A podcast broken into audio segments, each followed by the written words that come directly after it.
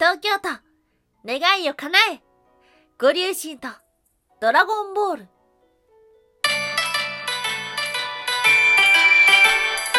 ンタンは妖怪について知りたい。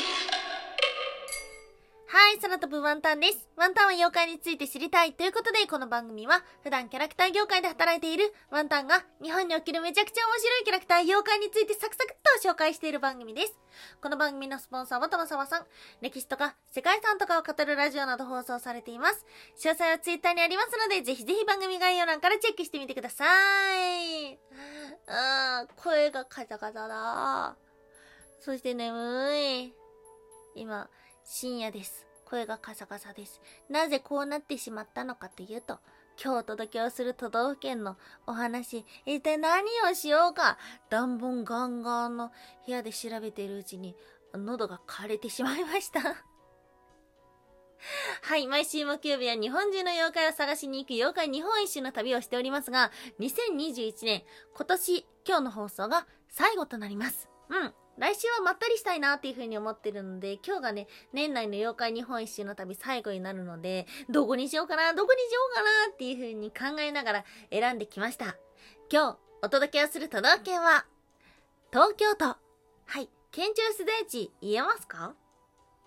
県庁所在地は、新宿区ですね。言われたらね、ああ、都庁あるわっていう風になるんですけども、まあ今まで何々県何市っていうのが続いていたので、あれ？改めて聞かれると、どこだっていう風になってしまいませんか？ワンタンは、あ、確かにっていう風に思ってしまいました。はい。東京のね、妖怪の話はね、意外と多くないんだよなうーん。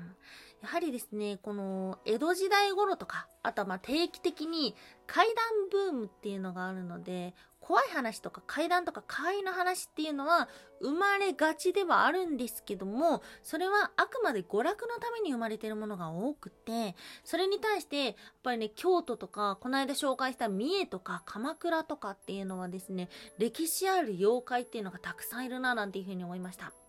あとは、旅の道中に当たる地域っていうのもね、いろんな怪話が集まりやすいっていうのがあるんですけども、まあ、そう考えたらね、東京の妖怪話っていうのは、比較的浅い歴史を持ったものが多かったかなっていうような印象があります。まあ、そんな中でもね、ワンタンが気になる場所があるんですよ。ここ行きたいけど、遠くてなかなか行けないんだよな、とかっていうふうに思っている、東京のパワースポット。今日は、竜の話です。そんな、竜にまつわるパワースポットといえば、田無神社。はい。聞いたことある方も多くいらっしゃるのではないでしょうが、田無、田無か？田無行かないな？ぁ、いうふうに思ってしまいましたが、このね、年末の間とか、年明けとか、パワースポットということで、ぜひ訪れていただきたいなっていうふうに思って、いや、ワンタンも行きたいなと思ってるんですけど、と思って、今回はですね、そんな竜にまつわるお話です。今日は3つに分けたお話をしていきましょう。まず1つ目、五中の竜、田無神社の歴史とは ?2 つ目、五竜神は何を導くのか最後3つ目、竜が持つ玉って何？はい、ということで、まず1つ目、五中の竜、田無神社の歴史とは？はい。実はですね、歴史がかなり古く鎌倉時代頃からあったなんていうふうに言われています。この頃は浄土の大権現という神様を祀っていて、これが雨風を司るものだったらしいです。で、鎌倉時代頃はね、現在の場所よりももう少し北側にあったみたいなんですけども、江戸時代にその辺りに住んでいる人たちが住む場所をね、移されてしまうということがありました。なので、まあ、ちょっと一旦ね、ああ、もう私たちは別のとこに住みますっていう風になってたんですけども、その移動した先っていうのが水の少ない地域だったので、水資源の願いを込めて、また再び浄土の大権現様をですね、こう鎮座させたというような歴史があるみたいです。まあ、鎌倉時代からなので、いろんな諸説があるんですけども、まあそんなね、あの、今でも有名人の方とか、スポーツ選手とか、も訪れるような超パワースポットではあるんですけども、ワンタンが気になったのはね、田無神社ラジオなるものがあるみたいです。FM 西東京さんで、毎月第3金曜日の13時から13時半まで放送しているみたいだ。この街の良さを語り合い、これからの街、そして神社のあり方を考えます。っていうことで、いやー、ワンタンもね、こういう地域密着型のね、ラジオ好きだなっていう風に思って、でね、お城の近くにあるラジオ局ってね、今までもちょこちょこ見たことあるんですけども、神社ラジオってちょっとなんか面白いなっていう風に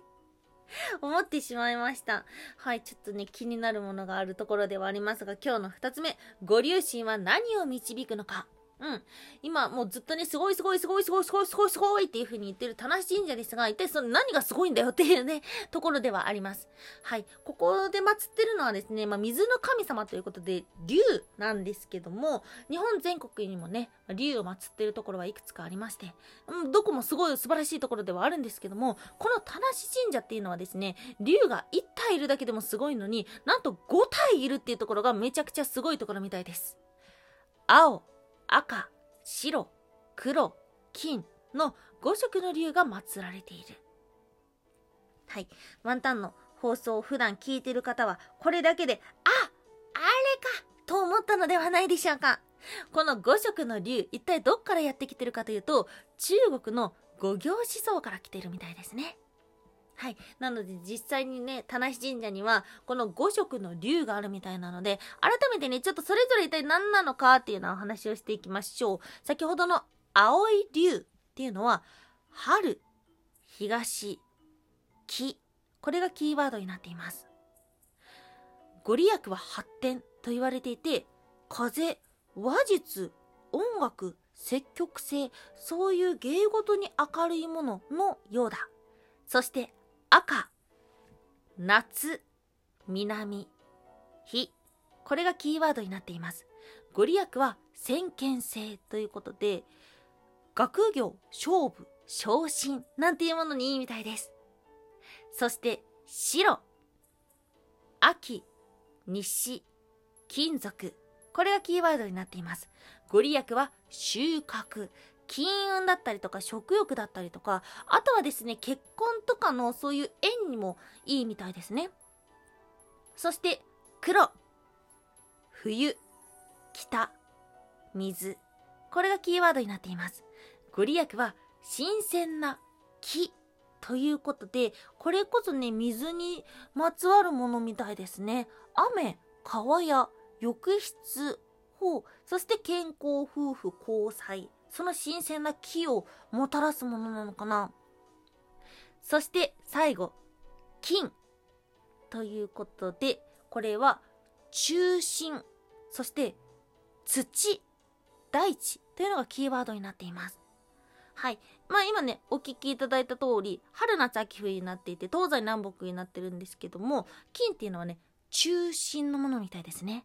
ご利益は基盤作り。で、その中でも、豊穣とか、あとこれもですね、家庭円満だったりとか、事業運だったりとか、っていうことでですね、まあちょこちょこ似てるところはあるんですけども、それぞれにご利益があって、それぞれ鎮座してますっていうことですね。で、あと面白いなっていうふうに思ったのが、境内にそれぞれの竜を司った神木、イチョウがあるみたいです。そうなんだ。面白いよね。昔の人はやっぱりその、なんて言ったって木の中に神様がいるっていうような考えがあったのかなっていうふうに調べながら思ってしまいました。あとはね、ワンタンが気になったのが、なで竜神っていうものがあって、で、これはですね、竜が玉を持ってるんですけども、それがね、大勢の人が撫でるものだからピッカピカみたいですね。はい、そんな竜がたくさんいる神社ではあります。で、ワンタンがね、ここまで調べてた中で、あ、あれ？っていうふうに思ったことがあるんですよ。まあ今日はちょっと神社の話が中心になってたんですけども、後半竜の話ということで、今日の3つ目、竜が持つ玉って何なの？説明できますか？竜が持ってるあの玉。あれの名前は？どっから来たの？ということで、あれの名前は、尿意宝珠というみたいで、サンスクリット語では、どんな願いも叶えられる玉と訳されるようです。これ聞いたことありませんか？はい。ドラゴンボールですね。その起源はインドと言われています。で、この玉、一体どっからやってきたのっていうと、竜王様の脳から取れるものらしい。仏教の法華経に伝わる